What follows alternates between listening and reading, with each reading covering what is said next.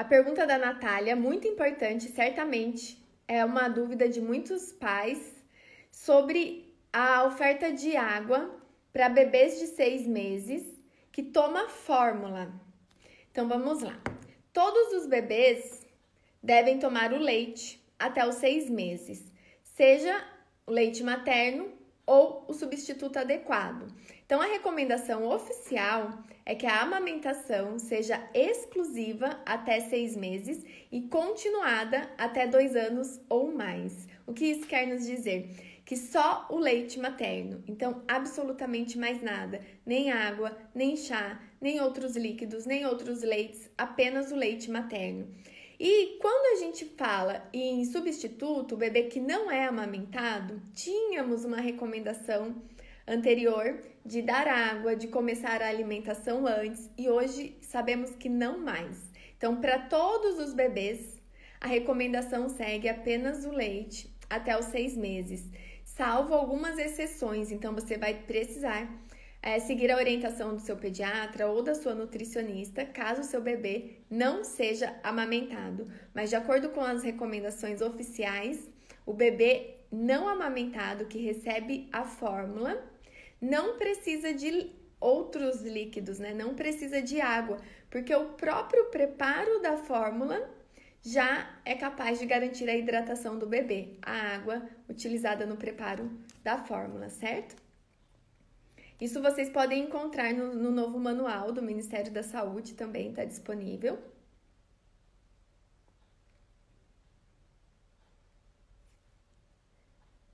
Tem a Carol. A Carol é uma estudante de nutrição e ela está perguntando assim: quero começar a falar de nutrição aqui, mas não sei por onde começar. Help! Pediu uma ajuda. Bom, é, o primeiro passo é você buscar a informação, se identificar com a área que você deseja seguir. É claro que você está na, na, na faculdade ainda, isso pode mudar, mas lá no fundo a gente já compreende o que mais mexe com a gente, se é a nutrição esportiva, se é a nutrição infantil, se é a nutrição hospitalar, isso a gente já vai tendo um, um norte. E é você se identificar se aprofundar, você já pode começar desde já.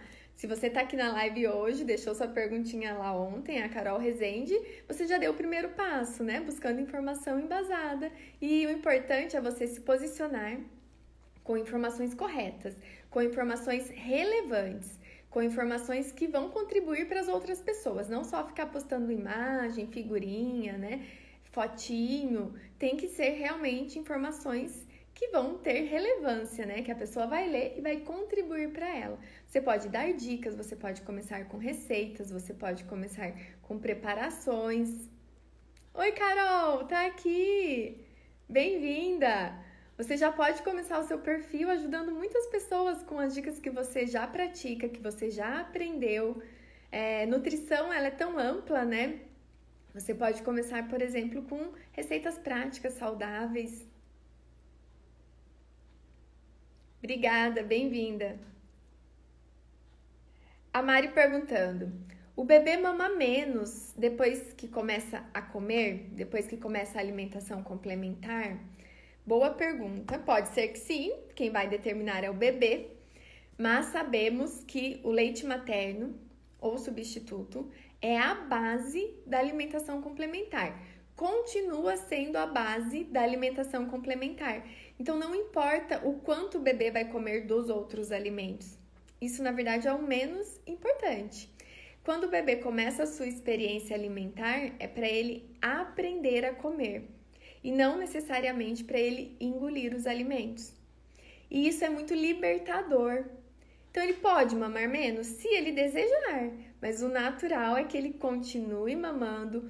O que ele conhece é o leite, a base nutricional dele continua sendo leite, esse bebê só vai oferecer algum risco nutricional se o leite for retirado dele.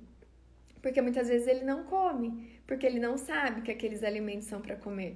Então ele continua mamando, continua com a livre demanda, tanto a livre demanda do leite quanto dos novos alimentos. A gente oferta e ele vai comer o quanto ele quiser.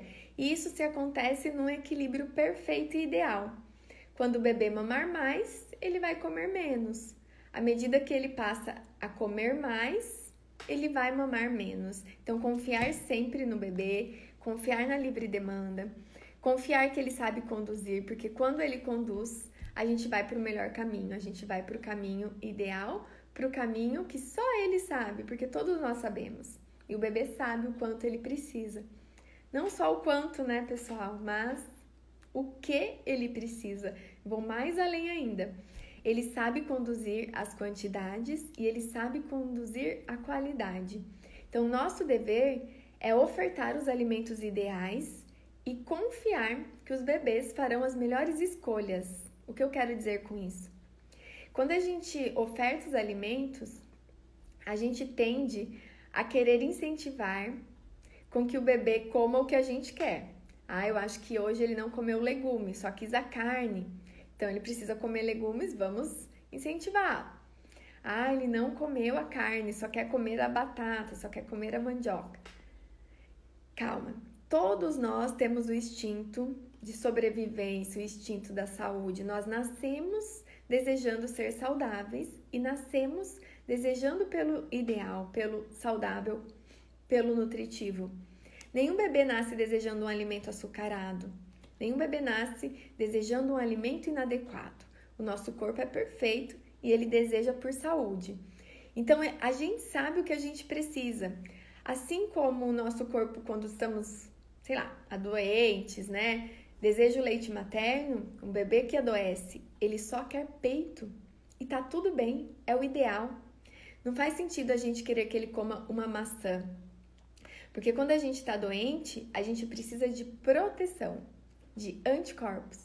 Qual é o único alimento no mundo que tem proteção, que tem anticorpos? O leite materno. E o nosso corpo sabe, o corpo do bebê sabe, por isso ele deseja pelo leite. Por isso que ele recusa os outros alimentos. O corpo é muito sábio, é instintivo. E quando ele rejeita uma maçã, é o ideal para ele. A mãe se desespera. Ai, o meu filho não quer comer as frutinhas e ele tá doente, ele precisa comer. Uma maçã, por exemplo, é muito pobre perto de uma boa mamada. Uma boa mamada é completa. Tem tudo que o bebê precisa: gordura, proteína, carboidrato, micronutrientes e anticorpos. Então ele precisa mamar e ele para de comer para aperfeiçoar as mamadas, quando ele precisa dessa otimização. Assim, quando a gente disponibiliza os alimentos ideais para os bebês, os grupos alimentares, uma proteína, né, um pedaço de carne, um legume, um tubérculo, instintivamente o bebê vai naquilo que ele está em maior necessidade naquele momento. Se ele está na fase proteica, ele vai direto na carne. Se ele está na fase energética, ele vai no carboidrato. E a gente precisa confiar, porque o bebê sabe o corpo nosso é muito perfeito e nós sabemos também, mas já estamos muito enraizados com vícios alimentares, uh, preocupados demais para ouvir o nosso corpo, comendo por tudo e por todos, né, por qualquer motivo, mas no bebê isso é muito puro. Então, quanto mais a gente confia, mais a gente vai para o caminho ideal.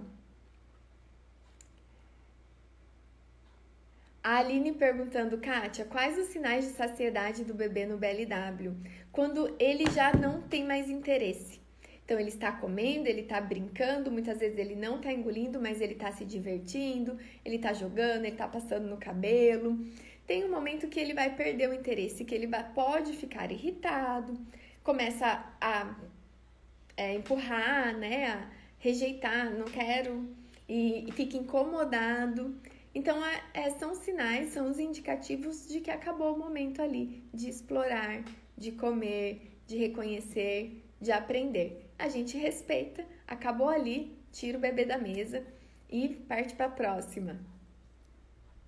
Sem se preocupar com as quantidades, um passo importante para o sucesso da alimentação complementar é a gente desmistificar, quebrar mesmo todas as ideias de quantidades ideais que a gente possa ter porque isso nos, nos distancia da confiança. A gente fica com as quantidades, então naturalmente a gente cria as expectativas. E quando o bebê não atinge essas expectativas, a gente fica frustrada e a gente transfere essa frustração para o bebê. E o que a gente não quer é que o bebê tenha momentos ali de insegurança, de tristeza, porque se tem uma coisa que os bebês não gostam é de decepcionar os pais, de vê-los tristes, de vê-los frustrados. Ninguém gosta disso. E os bebês também não. Os bebês querem ver os pais felizes, os pais confiantes. Qual a importância da nutrição, né, do nutricionista nessa fase? Não é ensinar o bebê a comer, porque o bebê sabe. Uma das únicas coisas que o bebê faz aos seis meses e que ele é capaz de fazer sozinho é comer. Mas quando a gente subestima e fica ajudando o bebê, a gente transmite a mensagem para ele de que ele não é capaz, de que ele precisa da nossa ajuda. Na verdade, ele precisa do nosso apoio. Vamos estar ao lado dele para o que ele precisar, sempre, mas não para fazer por ele o que ele é capaz. Então, esse sentimento de confiança é fundamental ser transferida para o bebê. Então, nosso papel enquanto profissional não é ensinar o bebê a comer, mas é deixar os pais confiantes que os bebês são capazes de comer. E faz toda a diferença. A partir do momento que a família fica confiante, que os pais ficam confiantes, essa confiança é transferida para o bebê, o bebê se sente seguro, se sente capaz e o bebê é liberado para alimentação complementar. Assim ele passa a comer, muitas vezes só falta isso, essa liberação, essa confiança. Filho, pode comer, você é capaz e todos comem juntos e todos confiam e todos otimizam essa fase e aproveitam e curtem essa fase como deve ser, porque nenhuma família merece, né, passar por uma fase tão preciosa que é a alimentação complementar com dúvida, com ansiedade, com tristeza, com receio, com insegurança. Não, essa fase é muito linda, essa fase é muito preciosa. Vocês merecem levar ela com muita alegria, prazer, harmonia, curtir junto com o bebê, porque é isso que ele quer, é isso que ele precisa, que os pais fiquem felizes ao vê-lo comendo. Imagine a diferença do ambiente. Quando eu tenho um ambiente inseguro, é, esse bebê ele come e fala: Poxa, será que comer é bom ou será que comer é ruim? Toda vez que eu como, meu pai fica triste, minha mãe chora, minha mãe fica nervosa, minha mãe fica insegura. Mesmo que os pais não falem, mas a gente sente, a gente percebe. Ou, poxa, comer é muito bom, comer é muito prazeroso. Toda vez que eu como, minha mãe fica feliz, eu fico feliz e todo mundo celebra de alegria. Não de, de bater palma, né, de celebrar, mas de sensação, de prazer, de ambiente, de emoção. Então é isso que a gente deseja.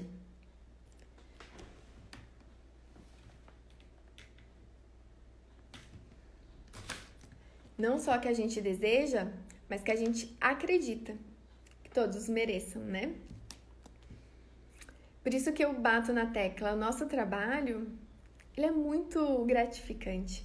Não tem preço a gente contribuir para o início de vida saudável, para famílias felizes, para bebês comendo felizes e confiantes.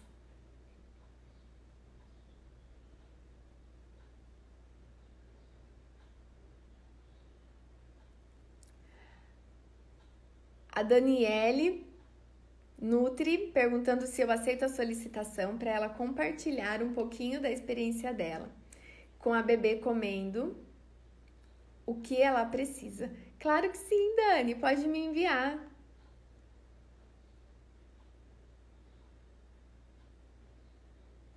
Tem outras perguntas aqui. Enquanto eu aguardo a solicitação da Daniele Medeiros, a gente vai continuar. A, a Nutri complementando, né? Aproveitando os sinais. Quais os sinais de fome por volta dos 8 aos 9 meses? Se ele pede mamar, vale a pena oferecer alimentos sólidos antes do leite? Nessa fase inicial, não. A gente precisa garantir a nutrição do bebê, deixá-lo confortável, feliz quando o bebê está com muita fome, ele tende a não aceitar os outros alimentos, então não deixar o bebê com fome e não regular o leite. Dá o leite, o bebê vai ficar saciado, vai ficar confortável para explorar os novos alimentos, tá? Então esse passo é, é bem importante. Bom dia! Bem-vinda! Kátia? Obrigada. Tudo bem, obrigada a você por acompanhar, por estar aqui ligadinha com a gente. Seja bem-vinda mesmo. Sim. Vai ser um prazer compartilhar e ouvir a sua história. Você que é mãe ah, e Nutri, né? É, e trabalho com materno infantil. Dou aula há cinco anos de materno infantil. Ótimo, ótimo. E como, a gente... e como ter um bebê em casa muda, né? A gente, a gente sabe e às vezes a gente fica com receio de fazer, porque é uma linha muito tênue entre o saber e o ser negligente, né? Que a, que a gente, enquanto ser humano, fica assim, se perguntando, será que não está sendo negligente, né? Será que, que o conhecimento não está se sobrepondo, uhum. né? Então, é, é, muito, é uma linha muito tênue. E, Dani, a gente se cobra demais, né? Quando a gente tem o conhecimento, Sim. a gente se cobra demais e a gente também tem que nos acolher nesse momento, né? É, e confiar é também. Conta então pra gente, é. qual é a idade da sua bebê? Um ano e dois meses. Uhum. E vocês começaram... Ela já passou no momento tá, oportuno? Gente... Como foi essa experiência? Sim. A gente começou com seis meses, só que a Helena só foi aceitar de fato com nove meses a, a alimentação. Né? Ela brincava, ela jogava, ela se irritava, uhum. né? E assim, a graça, assim, uma vantagem que eu tenho é que eu não moro perto da minha família, eu moro longe da minha família. Então, é só eu, o pai dela e a babá. Né? Então, eu com todo o conhecimento, querendo aplicar, e os dois, às vezes, achavam, não, tem que botar um pouquinho de sal, vamos bater no liquidificador e enfiar na boca dessa menina, vamos abrir a boca, né? E eu, não, eu vou fazer do jeito que eu acredito que no futuro vai ser melhor para a Helena. Uhum. E foi três meses, assim, a gente é, observando, né? E eu ainda tendo que lidar com com a opinião de poucas pessoas. Eu imagino, Kátia, quando tem vó, vô, tio perto, deve ser um negócio bem, bem dando desafiador. Né? Dando comida escondida, né? Como meu marido está falando assim, dando comida escondida. Né? Então, eu, acho, eu consegui, mas era, mesmo assim, às vezes era angustiante de, meu Deus, nove meses essa criança não come. Aí, com nove meses, ela de fato quis comer, come direitinho. Chegou um ano, a fase pré-escolar, o que, que aconteceu? Um pouco de inapetência, de seletividade. E aí hoje, Kátia, o que tu estava falando? Tem dia que ela só quer arroz. Arroz, ela come o arroz todinho. Tem dia que ela não quer saber de arroz, só carne. E aí a gente tem que. Aí é quando ele diz assim, ah, é, realmente isso acontece com a criança, né? Como tu estava falando, ela come aquilo que ela quer. Uhum. E, e, e, esses, esses duas semanas ela está no salto de desenvolvimento, né? Só que eu digo que o salto dela é um, um twist carpado, porque a bichinha tá, ela quer pegar a colher sozinha, ela quer comer sozinha, tem hora que ela não quer sentar na cadeira de jeito nenhum. E, e tem mamado como se fosse bebê. Tem mamado muito, acho que está nascendo dente e, e, ela e o salto de desenvolvimento, então ela tem mamado muito, ela pede muito. E a quarentena, a gente junto, o estresse. Ela é amamentada? desafiador. É, sim. Uhum. Parabéns pela amamentação. E eu fico até emocionada quando é, a gente tem esse compartilhar desse processo de espera do bebê aprender a comer. Porque quando a gente fala, é claro que a gente observa na prática vários bebês, a uhum. gente sabe que é assim. A gente já tem é, essa calma no coração, né? De saber que tá tudo bem, é. mas é muito distante para muitas pessoas. Mas como? Porque a gente tem a ideia de que o bebê fez seis meses e ele já tem que engolir. Então, ouvir uma mãe, uma profissional dizendo que passou por esse processo, né? Assim, compartilhar aqui para outras pessoas também, é, dando a sua vivência, é muito precioso. Então, fico muito feliz, porque a gente confia, mas nada como a gente compreender e confiar no que a gente vai colher.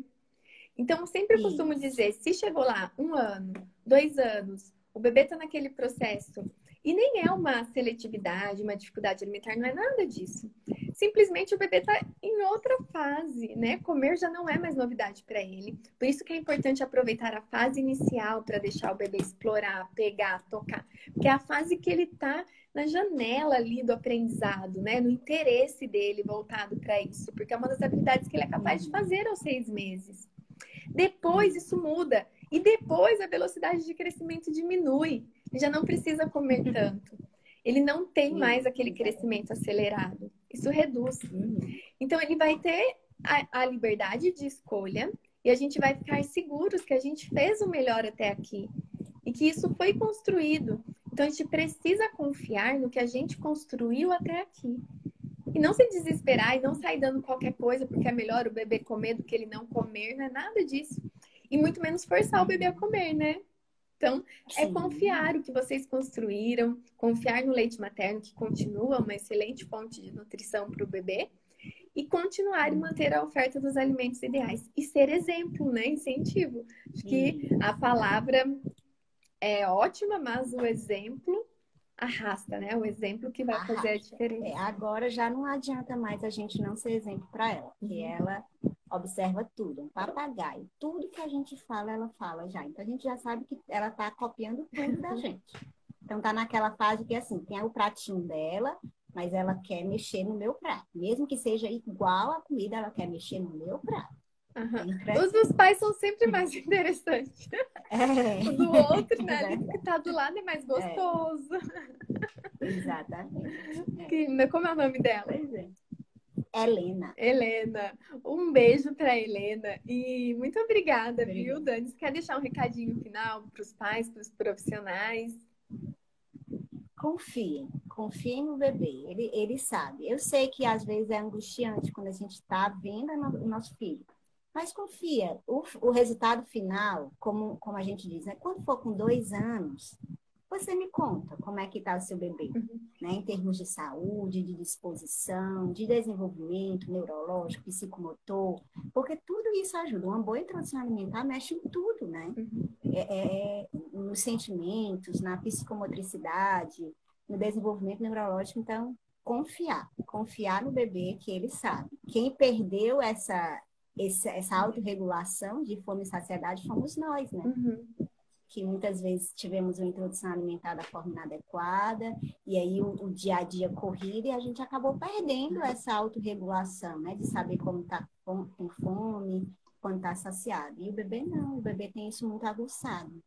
Então não vamos, não vamos ferir isso do bebê, né? Vamos deixar que eles desenvolvam isso cada vez mais e que a gente tenha uma geração diferente uhum. que a gente está precisando. Uhum. Perfeito, perfeito. E essa foi a grande diferença, porque mesmo com as interferências, você seguiu no caminho que você acreditou, mesmo ela não comendo, né? Eu tenho certeza que muitas uhum. pessoas falam, mas fulano já tá raspando prato, já come um prato cheio ah, de papinha, sim. ela tem que comer. Só um salzinho. então, ah, você tinha o quê? A confiança. Então, você sabia o que você estava fazendo e você sabia aonde você deseja chegar. O que você deseja colher e o que vocês estão colhendo e irão colher. Exato. Então, quando a gente está confiante, que a gente está no caminho natural, né? Porque eu sempre enfatizo isso. Não tem certo ou errado. A mãe pode fazer como ela preferir, do jeito que ela quiser, mas não há nada que me convença que o natural, o simples, não seja o ideal. Então, se tá complicado, se a gente tá ali indo para um lado que difícil, artificial, muito tem alguma coisa ali que precisa melhorar. Mas o Exatamente. simples, né? A confiança funciona, o natural funciona. É. E outra coisa que eu costumo falar, se você quer e acredita, é, procure conversa pessoas que deram certo. Porque, por exemplo, se uma pessoa quiser ser piloto de Fórmula 1, ela vai se inspirar na história de quem? Ayrton Senna, né? Que deu certo. Embora ele tenha morrido cedo, mas deu certo, né? Tudo, toda a história dele. Então, procura pessoas que o BLW, se você acredita no BLW, que o BLW deu certo, né? No parto, por exemplo, eu tive parto normal. Pessoas que, que tinham frustração com parto normal, eu até escutava, mas aquilo eu não, não ia procurar porque não era o que eu queria, não era o que eu acreditava. Então, procura pessoas que tenham ideias parecidas com a sua, que vão reforçar a sua crença. Uhum. Que eu acho que isso facilita muito. Uhum. Com uhum. certeza, com certeza, porque é internalizado e é tudo sobre sentir e fazer sentido. Então, se faz sentido, eu falo muito isso nos meus cursos né, de formação para profissionais. Esqueça os protocolos. Uhum. Então, vamos nos abrir para a vivência. Porque uma vez sentido, uma vez que fez sentido, que internalizou mesmo, aí é um mundo sem volta, uhum. porque a gente transfere é. confiança com olhar, porque aquilo você sentiu, é sobre fazer sentido. Fez sentido para você? É o mundo sem volta. O resto nem importa. Uhum. É verdade. pois tá, Kátia, um beijo grande. Obrigada pela oportunidade. Né? Um bom dia. Eu que agradeço. Um beijo enorme, um beijo para Helena. Fiquem com Deus. Muito, muito obrigada mesmo, tá? Pelo carinho, pela confiança. Obrigada. Bom dia. Tchau, tchau. Beijo. beijo. Tchau. Ai, que delícia, que presente lindo, né? Nada como alguém que está no processo para compartilhar também. Sempre que eu posso, eu chamo as pessoas aqui, porque eu acho que nada como um exemplo também se encoraja, a gente se motiva, a gente se identifica, a gente é, vê que não estamos sozinhas, e isso também é muito importante. Olha, Fernanda! Fernanda, e você deixou um recadinho para mim lindo, né? Kátia, fizemos a pós de nutrição materno infantil juntas na PUC, com a professora Celiane, Ana Paula. Fernanda, eu lembro muito de você. E eu lembro que você escreveu, Kátia, hoje você trabalha com o que você falou que ia trabalhar.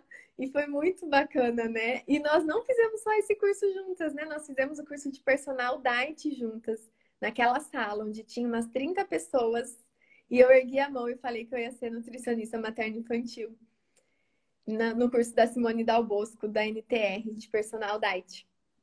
E não sei se você lembra disso, mas foi, a, foi o meu despertar para a amamentação, aquela aula. Que bom, Fer. Você é exemplo para mim também. Um beijo grande. Me emocionei agora de lembrar. Isso faz, né, quase 12 anos já. Um beijo. Vamos continuar aqui nas perguntas. Como oferecer arroz e feijão no BLW? Ótima pergunta. É, é cultural comer arroz e feijão.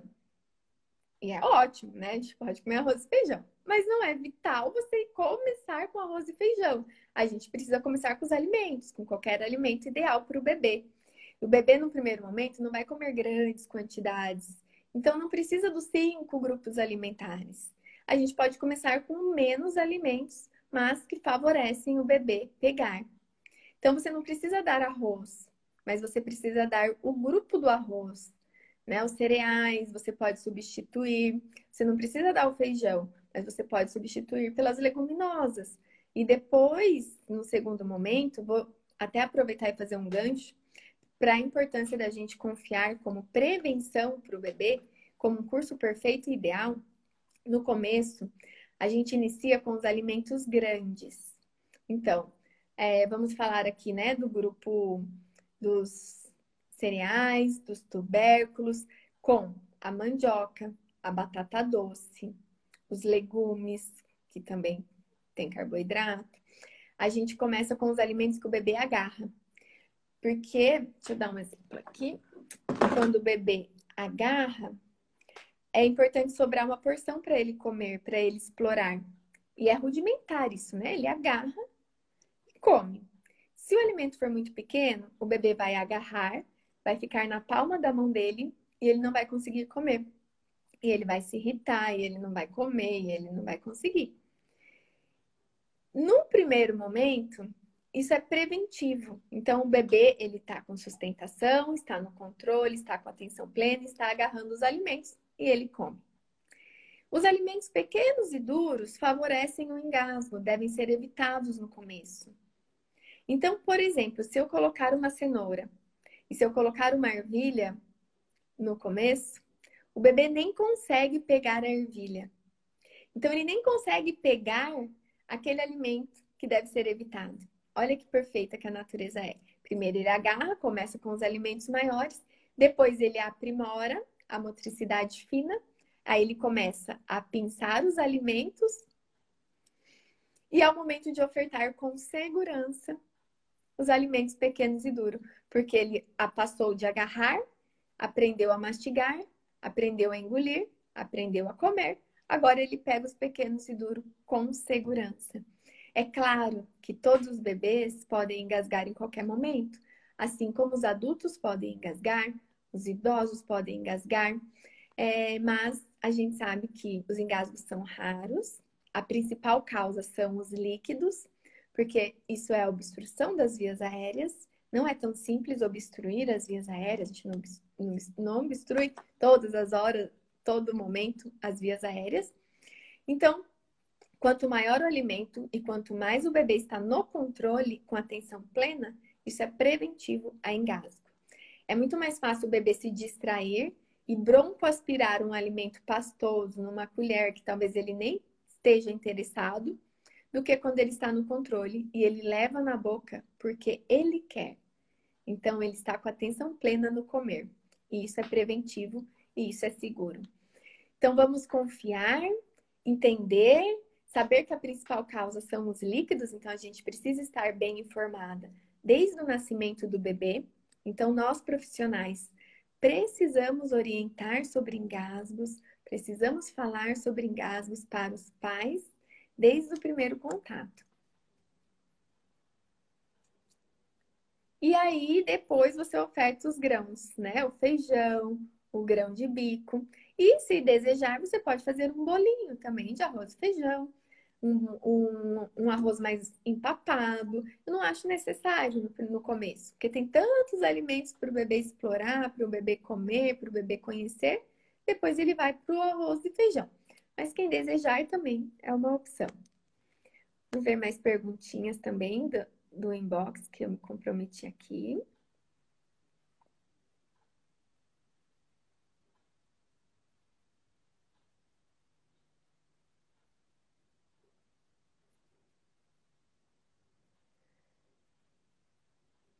A G, G Camilo está perguntando: você faz atendimento personalizado online?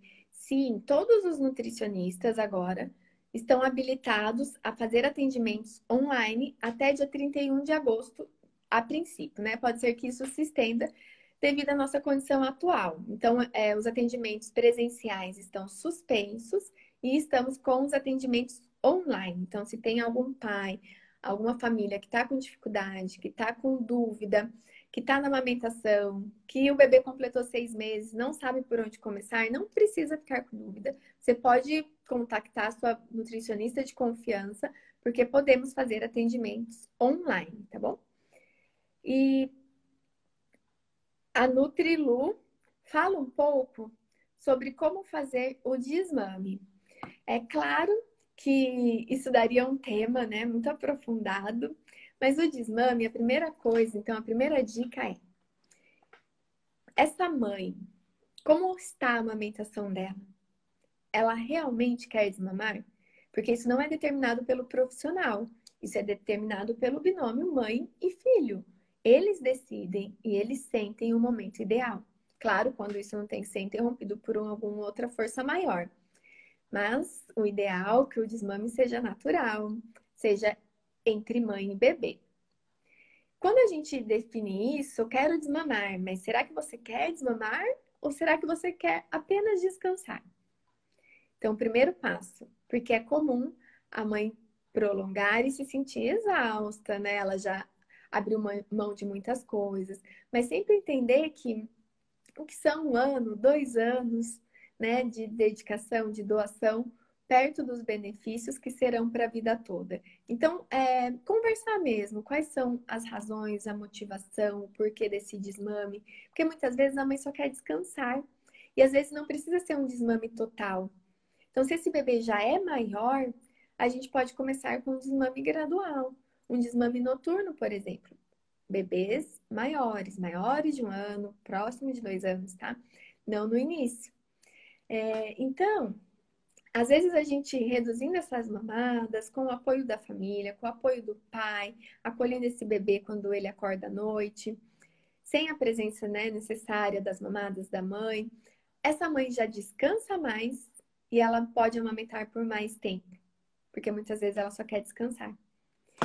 E quando a gente vai partir real para o desmame, a gente precisa ter muito acolhimento, ter muita empatia, para que isso seja da melhor forma possível. Então, quando o bebê chega no momento das mamadas, por exemplo, ele já é maior e ele quer mamar durante o dia, a gente pode substituir as mamadas pela presença. Filho, agora não tenho leite, mas tem a mamãe. Eu estou aqui, tem a presença. O que a gente pode fazer junto agora? E fazer uma programação juntos, fazer uma atividade amorosa, carinhosa juntos, né? A gente tem um, um encontro, eu e a Carmen Cotrim, sobre desmame, sobre essa empatia, sobre a presença, porque muitas vezes o bebê também ele quer a presença, principalmente quando ele é maior e nem tanto a necessidade primordial da nutrição. E entendam que para bebês maiores, e é importante a gente falar de desmame.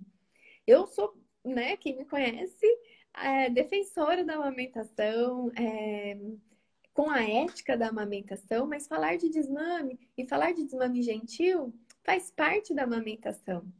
E muitas vezes, quando a gente faz isso gradual, a gente contribui para a amamentação prolongada. Porque se a gente deixa essa mãe mais confortável, se a gente deixar ela mais descansada, ela vai amamentar por mais tempo. Então, isso também faz parte da orientação do profissional, tá? Ter esse olhar. Então, precisamos falar também disso. Mas, claro que aí cada caso é um caso, é, escutativa, olhar quais são as as motivações, qual é o parâmetro, se é volta ao trabalho, se dá para fazer ordenha, como a gente vai conduzir isso, tá? Eu não tenho um, uma regra.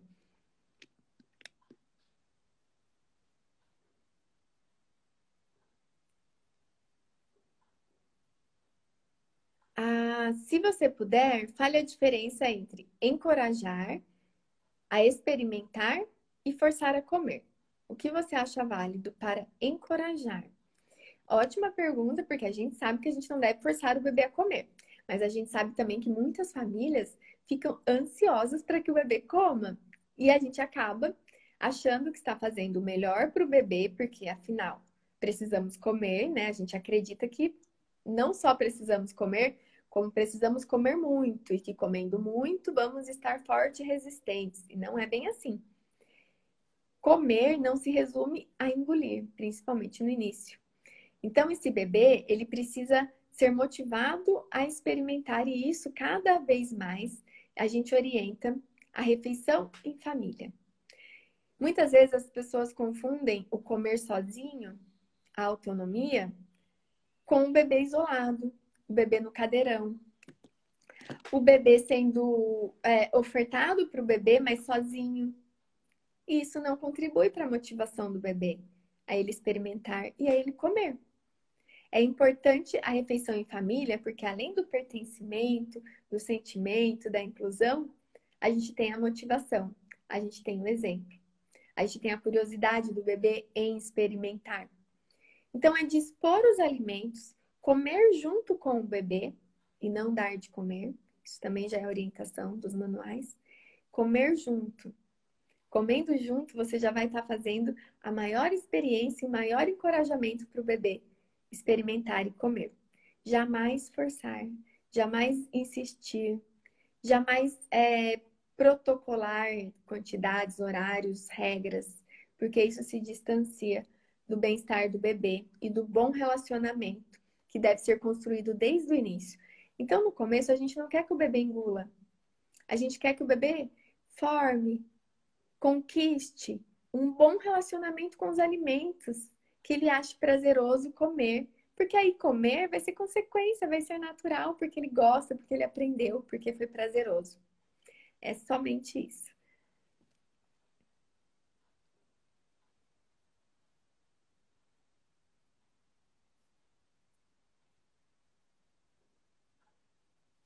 A Aline perguntando, Kátia, o bebê que recebeu fórmula infantil perde o controle da autonomia das quantidades dos alimentos na introdução alimentar? Ótima pergunta, Aline. A alimentação complementar respeitosa, é bom enfatizar isso, né? Que ela não é apenas para bebês amamentados. É claro que o bebê amamentado, ele conduz mais isso da livre demanda do que as quantidades que a gente já tem numa mamadeira, mas mesmo assim é importante a gente confiar e que o bebê vai mamar o quanto ele precisa. Se sobrar na mamadeira, não tem problema. Mas muitas vezes é, é... Ops, ligação. A interferência é maior nos pais, porque ficam fixados naquelas quantidades desde o começo, do que no bebê. Então, trabalhar mais os pais a confiar que agora você não está no controle mais. Agora você não consegue mensurar o quanto seu bebê vai comer. Agora a confiança tem que ser aprimorada, porque na amamentação a gente também não consegue mensurar, quantificar o quanto um bebê está mamando, a gente não vê. Mas na mamadeira a gente vê, a gente quantifica. Então, trabalhar isso no pai depois, que agora não tem quantidades, a gente não vai mensurar mais. Pode ser que o bebê jogue, pode ser que o bebê não queira, pode ser que o bebê passe no cabelo. Então, é, desconstruir as quantidades ideais é o passo principal para a gente conquistar a confiança no bebê. Então, não tem nenhuma contraindicação, o bebê é capaz de seguir é, na sua autonomia, no instintivo, nas necessidades do seu corpo, nas quantidades, tá? Mas trabalhar o pai a, a confiar.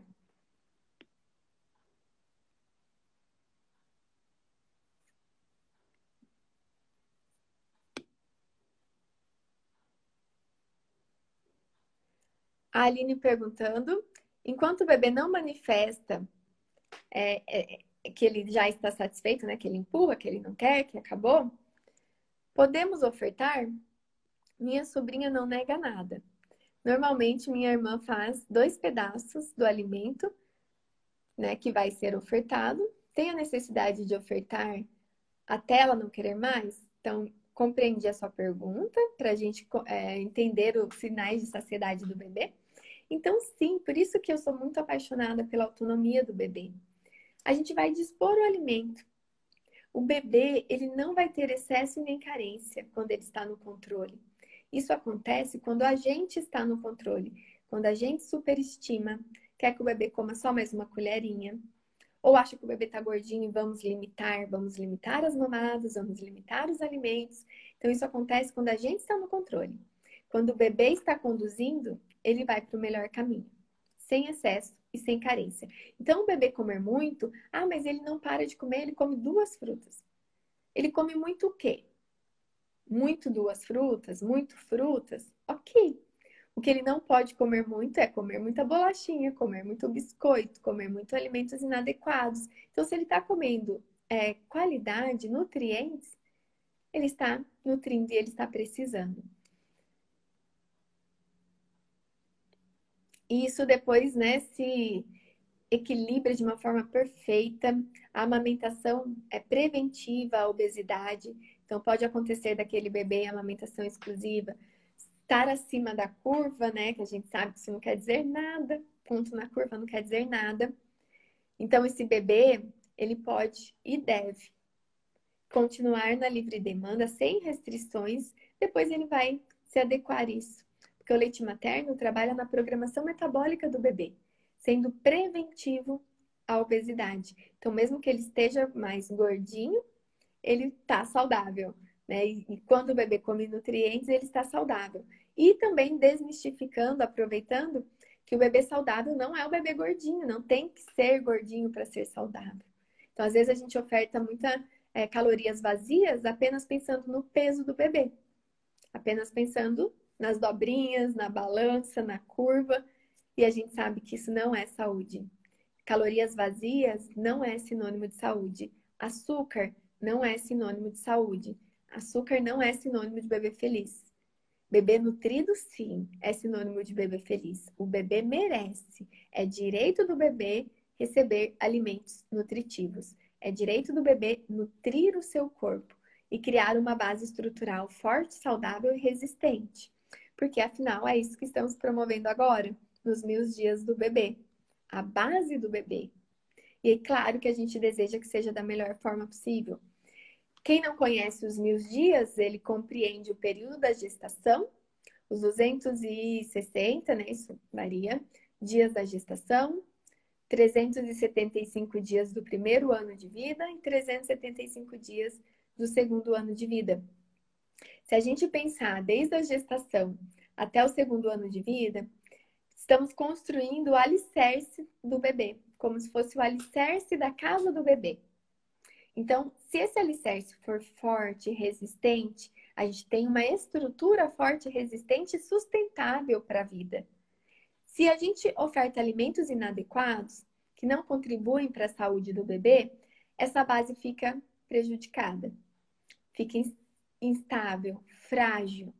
E pode ser que a gente tenha reparos, necessidade de reparos por toda a vida, devido a essa base fraca inicial. Então, os bebês merecem, é direito dos bebês. Então, cabe a nós fazer as melhores escolhas, as melhores ofertas dos alimentos adequados e nutritivos e confiar.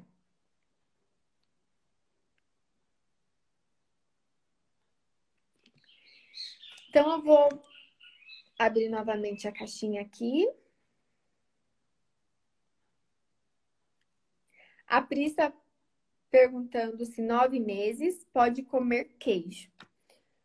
A gente não oferta derivados do leite e leite para menores de um ano, apesar das novas recomendações orientar que a partir dos nove meses poderia, mas a gente sabe que temos outras opções melhores, mais adaptadas para o bebê.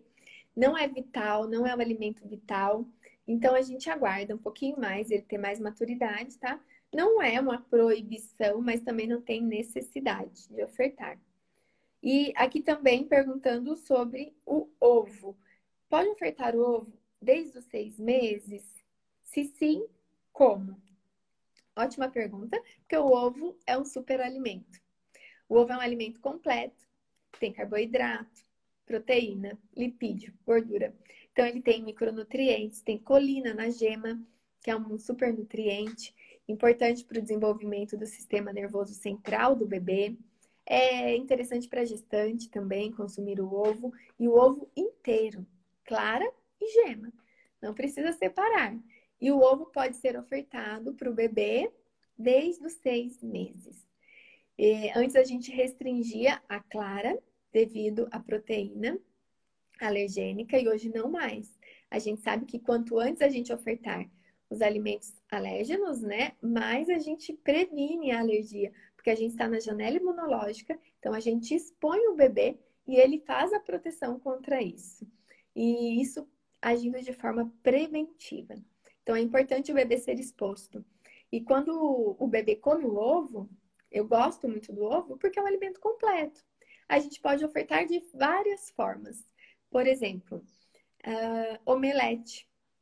A gente pode aprimorar, colocar cebola, colocar tomate, colocar temperinhos, uh, deixar ele mais ainda nutritivo e enriquecido a gente pode fazer mexido, pode fazer cozido.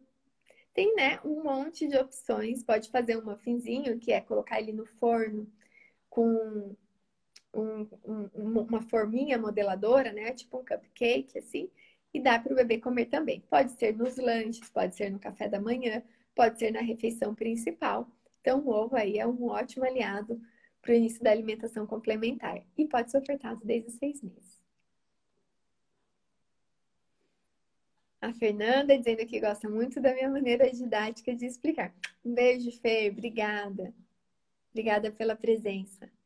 A Sandra dizendo que a bebê tem um ano e sete meses, mama livre demanda, ela não oferece besteira, ah, mas todos os, nem todos os dias come bem. Escolhe só as preferências. Fico preocupada, pois nem sempre come todos os grupos. Não precisa ficar preocupada, Sandra. Parabéns pela amamentação prolongada. Um ano e sete meses estão aí caminhando para os dois anos de amamentação, o que é ideal, o que é recomendado. Infelizmente, nós não somos a maioria. Infelizmente, o ideal ele passou a ser estranho, né? Ele não é a prioridade nem da sociedade Certamente, quem teve amamentação prolongada em algum momento já lidou com isso, com algum olhar estranho, porque um bebê de dois anos mamando é estranho. Mas um bebê de dois anos tomando uma mamadeira de Coca-Cola é natural, é normal, porque todo mundo toma refrigerante. Né? Então a gente vive no mundo de inversão de valores. Então encontrar uma amamentação prolongada é sempre muito, muito é, prazeroso, alegria. Fico muito grata, assim. Obrigada por compartilhar. Confie, confie na livre demanda. Você pode continuar aumentando. A gente tem tanto pouco tempo de vida para receber leite materno. Se a gente pensar que só no leite materno tem anticorpos, só no leite materno tem os melhores probióticos, espécie específica para nutrir o intestino do bebê da melhor forma possível para que ele tenha a maior maturidade possível, né? E resistência e saúde possível. Para fortalecer todo o seu sistema imunológico, nutricional, não tem contaminação, é livre, né? De qualquer elemento prejudicial. E a gente tem tanto pouco de tempo de vida para tomar leite materno. E como eu às vezes brinco, né? Até aqui nos encontros com você, dá vontade da gente tomar leite materno de nós adultos tomar leite materno. Me dá um copo aí de tão bom que é, de tantos benefícios e de tanta proteção que tem no leite materno. Então, capricha nas mamadas, não se preocupe, continue oferecendo os alimentos ideais que o seu bebê certamente vai conduzir, não vai ter carência nem excesso e vai comer o quanto ele precisa. E ele não precisa comer todos os grupos todos os dias. Nem nós comemos todos os grupos todos os dias, tá? Então fique tranquila e confie no que vocês conquistaram até aqui e mantenha a oferta dos alimentos ideais.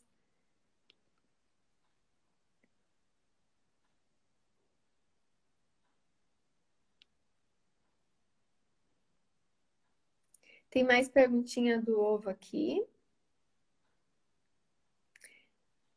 Elane perguntando, falando que os filhos já tomaram todas as vacinas. Isso significa que ele não tem alergia ao ovo? Já está na hora de você ofertar o ovo, tá, Elane? Com oito meses, é, capricha na oferta, expõe o seu bebê ao ovo. Na verdade, a gente tem uma vacina, né? Que tem a albumina, que daria uma reação. Mas é, se o seu bebê não reagiu, já é um, um passo importante, mas é, é fundamental ele ser exposto ao alimento.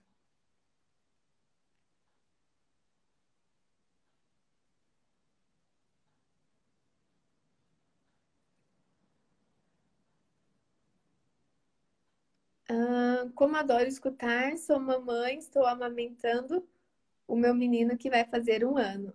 E quero seguir amamentando, mais uma amamentação prolongada. Um beijo, Marisa. Parabéns pela amamentação.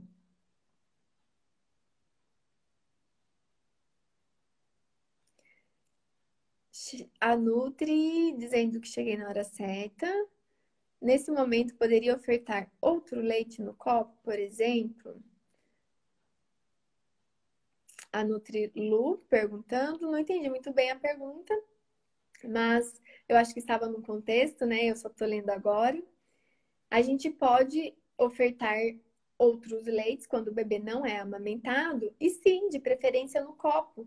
O copo é uma forma segura de ofertar líquidos para os bebês. Muitas vezes não é cultural, né? Porque a gente é, é, tem como cultura bicos artificiais. E nenhum bebê precisa de bico artificial, tá? Claro, a não ser aqueles que não serão amamentados. Porque eu nunca vi um bebê desde o primeiro dia de vida tomar no copo até fundar a fase líquida do leite, né?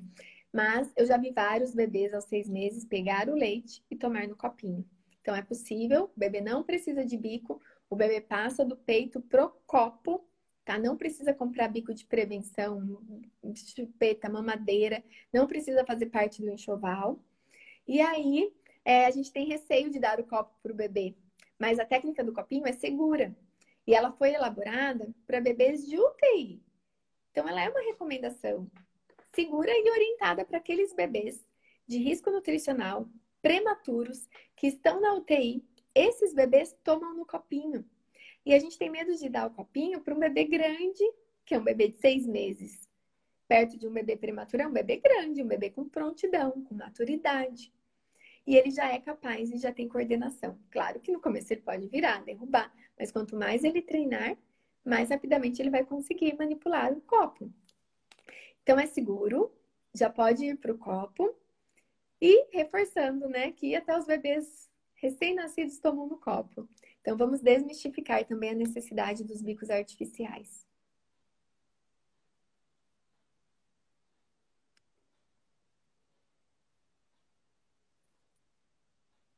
E a Sandra perguntando se ela pode dar mais de um ovo ao dia para o bebê. Depende da idade, depende do contexto, depende do plano alimentar do dia geral, como já está o consumo de proteína dele. Não tem restrição por ser o ovo, mas a gente precisa compreender se já está é, preenchido ali a quantidade de proteína que ele necessita. Mas isso digo de uma forma ampla, tá? Não de uma forma calculada. Então, é o que a gente sabe é que quanto mais a gente aprimorar, por exemplo, o café da manhã, né, o almoço, o jantar, que tem alimentos proteicos, isso é muito bom. A gente não pode levar como cultura, nosso hábito, de comer pão com manteiga, margarina, né, o que é pior ainda, e café com leite. Então, isso não tem proteína, não tem gorduras boas, não tem valor nutricional. Então, esse hábito não é ideal para o bebê. Agora, ele pode comer um ovo no café da manhã, ele pode comer um ovo no jantar, não tem problema, é o aporte proteico dele. Antes, né, a gente tinha isso muito cultural também, que o ovo aumenta o colesterol, que a gema é prejudicial e hoje a gente sabe que não mais, tá? Pessoal, estamos finalizando com o nosso tempo, então vocês sabem que toda terça-feira estamos aqui juntos. As perguntinhas faltantes vão sendo respondidas. Normalmente, quando não respondo todas, é porque elas se assemelham, então a gente acaba já respondendo várias de uma vez só. E eu quero agradecer a presença de todos, desejar um dia incrível, mandar um beijo para a Ju, minha mentoranda também, linda que está aqui curtindo, acompanhando. Obrigada, Ju. Um beijo grande, viu? Obrigada para todos vocês que estão acompanhando. É, até terça-feira que vem. Quinta-feira à noite temos um encontro ao vivo também. Se puderem acompanhar, vai ser com o Dr. Leandro, é, pediatra. Vamos falar de um novo olhar, de uma nova visão, é, de cólicas dos bebês, de uma forma mais carinhosa de cuidar disso, tá? E, e se vocês puderem estar juntos, vai ser um, um prazer também. Um beijo grande, fiquem com Deus. Uma ótima semana, um dia incrível para todo mundo. Nos vemos mais. Beijos se você conhece algum pai, alguma mãe, alguma família, algum profissional que possa contribuir, né? É, que possa agregar esse valor também. Compartilha a live, ela vai ficar salva aqui no perfil. Um beijo, até mais. Tchau, tchau.